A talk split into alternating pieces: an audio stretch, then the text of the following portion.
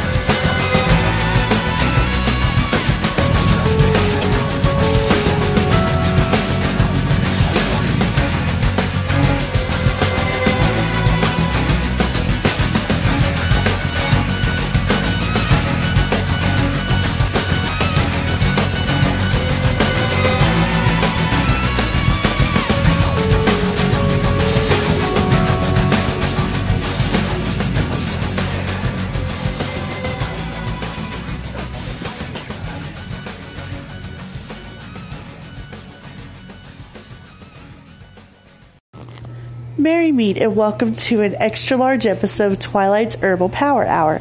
I'm your witchy host, Twilight DeLuca. Today's episode is all about herbs and remedies to help battle cold, flu, and other chest infections like bronchitis and pneumonia. I'll be speaking about certain herbs that are especially good at easing these maladies.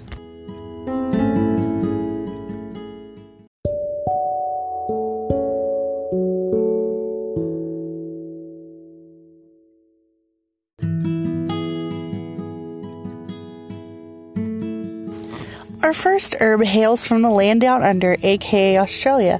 It has been used in both traditional Aboriginal remedies as well as various over the counter cold remedies.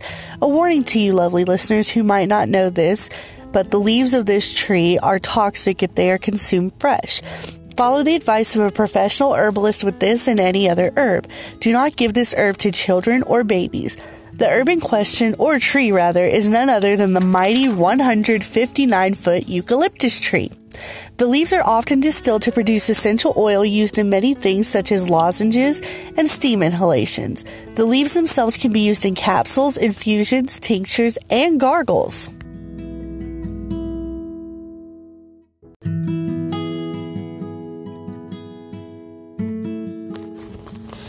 Uses for eucalyptus are varied indeed due to its marked antiseptic activity, among many others, which makes eucalyptus effective against infections and fevers. It's also effective for colds, flus, and sore throats. Eucalyptus is an expectorant, which means it helps loosen mucus and helps us cough it up.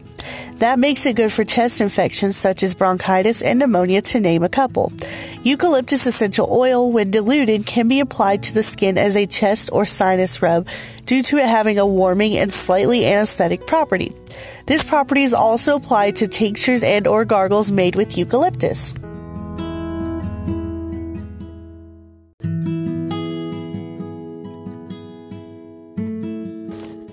Something many people might not know is eucalyptus essential oil, diluted of course, is helpful in relieving rheumatic joint pain and stiffness, neuralgia, and even some bacterial skin infections.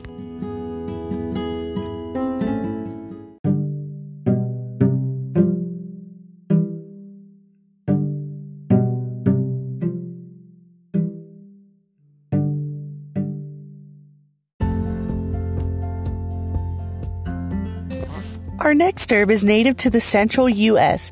The name is derived from the Greek word for hedgehog, echidna. This herb is the lovely echinacea. This beautiful herb is endangered in the wild, so most of these herbs are now commercially grown.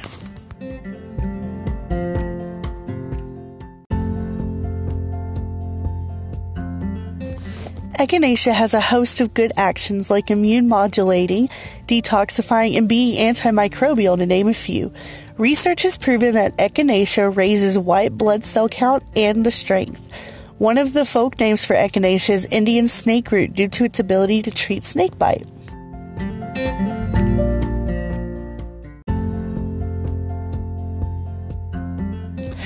The Comanche Indians used echinacea to treat toothaches and sore throats, while the Sioux Indians used it to treat snake bites, rabies, and septic conditions. In Western medicine, it is used to treat many health problems such as viral and fungal infections. Echinacea is also used to treat acne and boils. It makes an excellent gargle for throat infections, and herbalists prescribed echinacea for underperforming immune systems.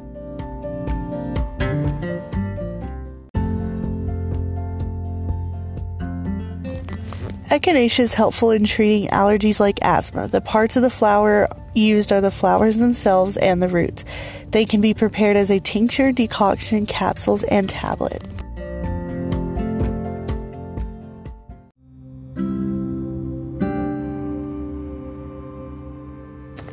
Herb number three is native to southeastern Europe and western Asia, but grows in parts of the U.S. and is cultivated. Its botanical name is derived from Helen of Troy. Its name, Elecampane. It was first medically used by the Romans, who ate it as well.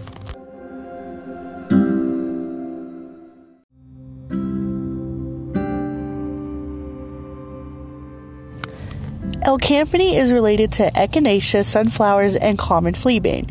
The largest key constituent of Elecampane is inulin, which was first isolated in 1804. It has mucilaginous qualities that make it an effective soother for bronchial linings. Another constituent, a volatile oil or essential oil ingredient called alantolactone has been shown through research to have significant activity against the tuberculosis mycobacterium. Researchers in Ireland found that Elecampane root has a potent effect against MRSA.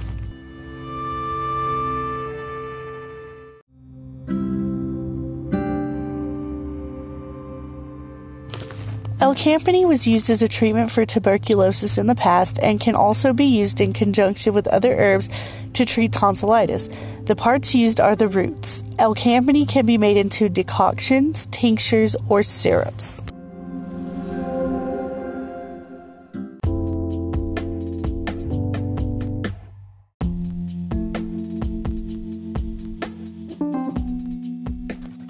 Our fourth herb is indigenous or native to the good old US of A.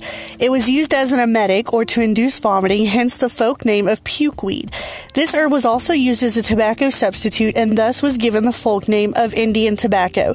If you guessed lobelia, you were correct. If you grow it yourself, it loves acidic soil. There are several types of this herb and each has a different use. Great lobelia or Lobelia syphilitica was used by Native Americans and European settlers alike to cure syphilis. Chinese lobelia is used mainly as a diuretic and to treat snake bite.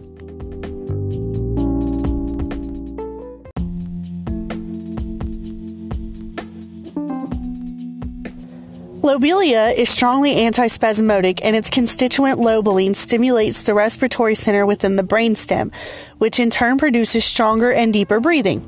During laboratory investigations in the 1990s, it was suggested that lobeline has antidepressant activity.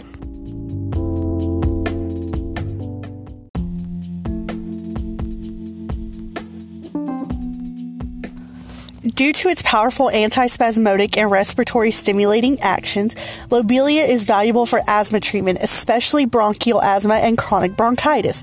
Lobelia helps relax the muscles of the smaller bronchial tubes, opening the airways and stimulating breathing and the coughing up of phlegm.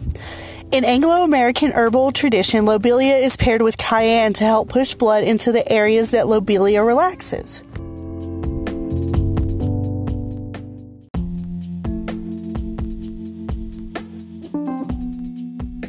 Outside the body, lobelia helps relax muscle, smooth muscle in particular, making it useful for sprains and back problems due to muscle tension. Combined with cayenne, lobelia is useful as a sinus and chest rub. Lobeline has a similar chemical effect to nicotine and so is employed by herbalists to help patients give up smoking. The parts of lobelia used are the aerial parts. Lobelia can be made into a tincture, an infusion, or tablets with other herbs.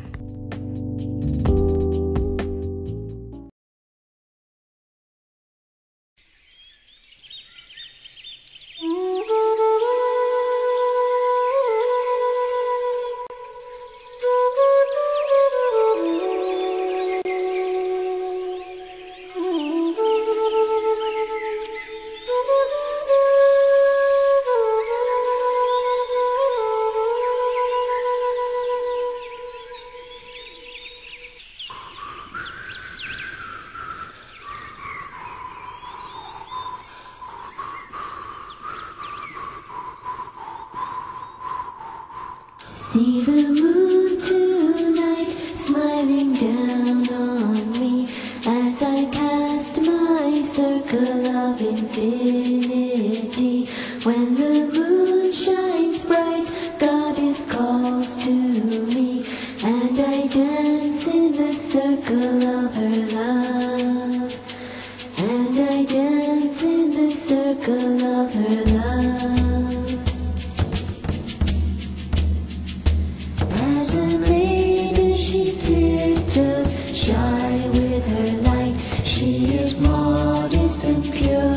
she graces the night.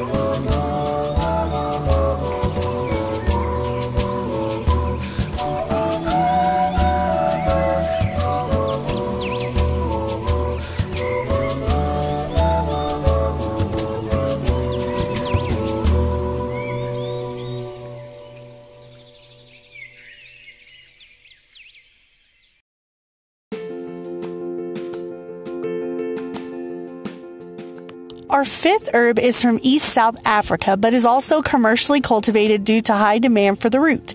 Its key use for centuries was as a remedy for coughs, respiratory infections, and gastrointestinal disorders.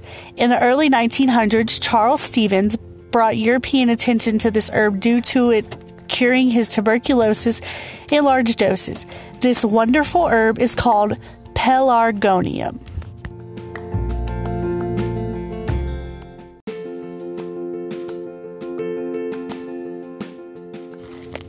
Scientific laboratory research of pelargonium has shown that it is very effective against many types of bacteria, most notably those responsible for ear, nose, throat, and chest infections, as well as the herpes virus.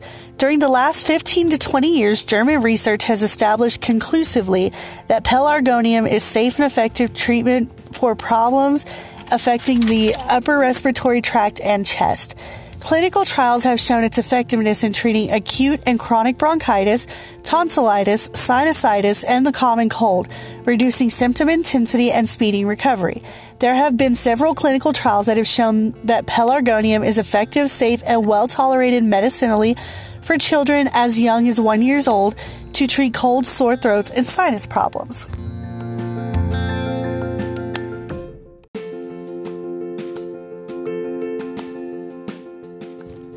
Pelargonium is now available in health stores to treat upper respiratory problems and chest infections. It mixes well with elderberry extract, which is also safe for children. In South Africa, pelargonium is used for tuberculosis, painful periods, liver disease, and gastroenteritis.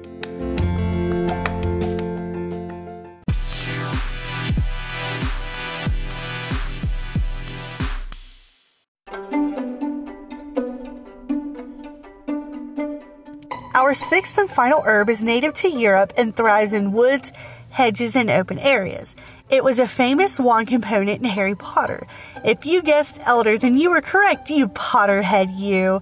Elder is valuable in treating cold, flu, and chest conditions in adults and children. In 1995, Israeli research showed that 90% of people recovered in two to three days when given elderberry extract compared to a six day recovery period for placebo users. In 2014, further reviews showed good scientific evidence of elderberry extract being safe for children and adults alike to fight colds, flu, and chest infections.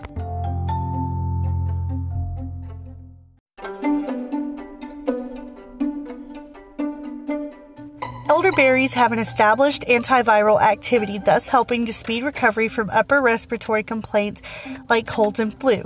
The flowers are taken to promote sweating and release fevers by cooling the body. Infuse the flowers and drink to soothe colds and flus.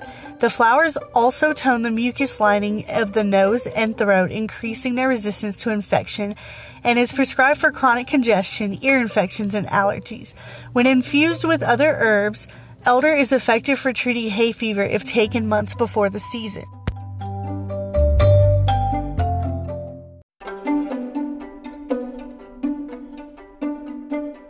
Elder flowers help with arthritis as well due to its sweat and urine stimulation. It removes waste buildup that contributes to arthritis. The flowers and berries are also mildly laxative and help lower blood pressure. The flowers appear to help control diabetes, and the berries appear to enhance immune function. Well, that's today's podcast. Join me next time for more herbs. Stay healthy, friends.